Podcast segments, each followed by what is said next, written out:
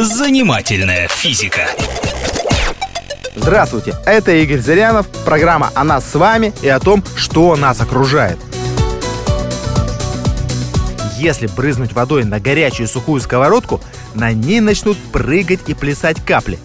Почему же вода испаряется не сразу, как ей положено, а подпрыгивает, как ужаленная, словно смертельно боится ошпариться? Что за боязнь такая? Если мы снимем эти капли воды на видеокамеру, то увидим, как они принимают самые причудливые формы. От овалов до замысловатых звездочек. Они постоянно вибрируют, и глаз просто не в состоянии уследить за таким быстрым движением.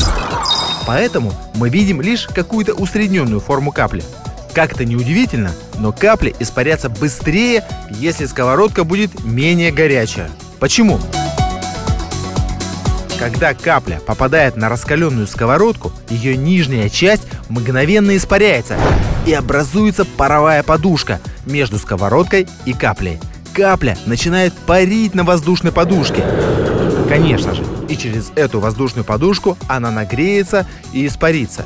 Но на это потребуется 1-2 минуты.